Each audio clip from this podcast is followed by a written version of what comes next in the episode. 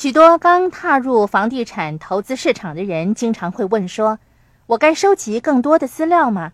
我该去念一些教授房地产知识的课程吗？我该考取房地产经纪人执照吗？”我们当然希望人们主动学习更多的知识。可是，上教授房地产知识的学校，就像是医生、律师等接受专业训练一样，属于现金流象限的左侧。如果你的目标是走进现金流象限右侧，做一个 B 或 I 的话，你需要组织一个优秀的团队。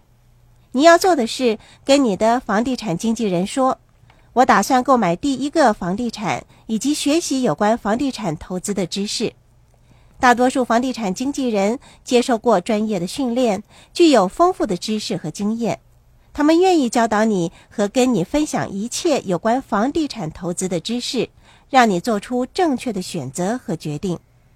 找到理想的房地产项目之后，下一步该怎么做呢？下一步，你应该估算这个房地产的价值。你的经纪人能够协助你估算房地产的价值。他们整理好同区房地产的成交和出租记录，供你参考和比较，协助你对打算购入的房地产做出正确的估价。你要向房地产经纪人查询。在同一个地区内，类似的房子售价或租金是多少？除了房地产的售价、最高和最低的出价，以及它在市场上待售的多长时间之外，你还可以从分析报告里看到其他有关的资料。房地产经纪人懂得如何搜集和整理房地产的资料，也乐意跟你分享和教导你阅读有关的分析报告。如果在同一个地区内有许多待售的房产，对你来说绝对是一个好消息，因为你可以在跟卖家讨价还价的过程当中处于上风。相反的，这个情况则让卖方处于被动的位置。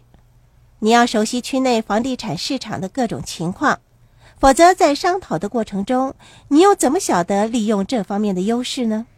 你不但要掌握区内房地产的成交或出租的记录、平均售价、平均租金、最高以及最低的出价等等各项资料，还要加以比较和分析。实地观察过房子之后，让你知道问题的所在：房子是不是需要进行维修和油漆，还是需要换上新的墙纸？你明白到房子的价值之所以如此低廉。就是因为以上的种种原因，现在你把房子重新整修过了，当然希望它的价值不断的上升，高于你购买时的价值，甚至比同区的其他房子要高，让你赚取更丰厚的利润。